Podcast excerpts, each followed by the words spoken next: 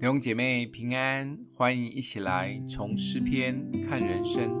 今天我们一起要来看诗篇九十二篇九到十五节。耶和华，你的仇敌都要灭亡，一切作孽的也要离散。你却高举了我的脚，如野牛的脚。我是被新油膏了的。我眼睛看见仇敌遭报。我耳朵听见那一些起来攻击我的恶人受罚，一人要发旺如棕树，生长如黎巴嫩的香柏树。他们栽于耶和华的殿中，发旺在我们神的院里。他们年老的时候，仍要结果子，要满了枝浆而常发青，好显明耶和华是正直的，他是我的磐石，在他毫无不义。这一首安息日的诗歌唱起来特别的兴奋，也悦耳。不仅讲到害人的仇敌要灭亡，跟随神的义人会被高举及恩高，发旺像生命力很强的棕树，扎根稳固的成长像香柏树。只要是栽在神的里面的，就要发旺。就算是老了，都还可以继续结果子，继续祝福人。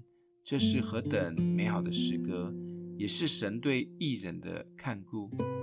有人说，人老了退休以后，一定要四老才会幸福，就是老伴、老巢、老本和老友四老。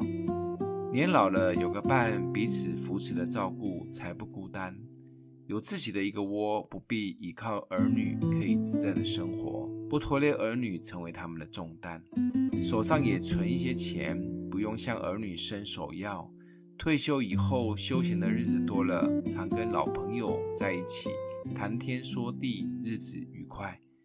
听起来四老是很重要，但神的儿女的幸福最重要的不是四老，而是一直在主的殿中有神的同在，在神的殿中会满足及喜乐，不会觉得没有安全感及自我嫌弃，而且会结出属灵的果子。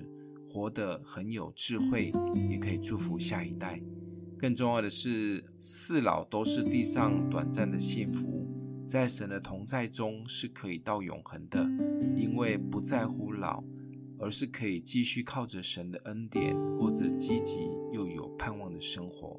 不仅永恒里有产业，地上的日子，我们的心一天心似一天，外表八十，内在永远二十八。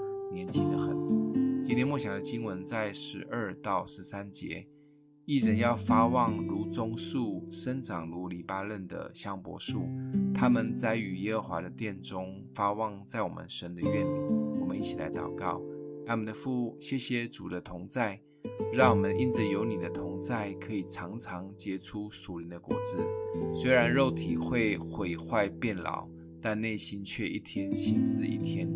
可以享受在组里每一天的更新。奉耶稣基督的名祷告，欢迎订阅分享，愿上帝祝福你哦。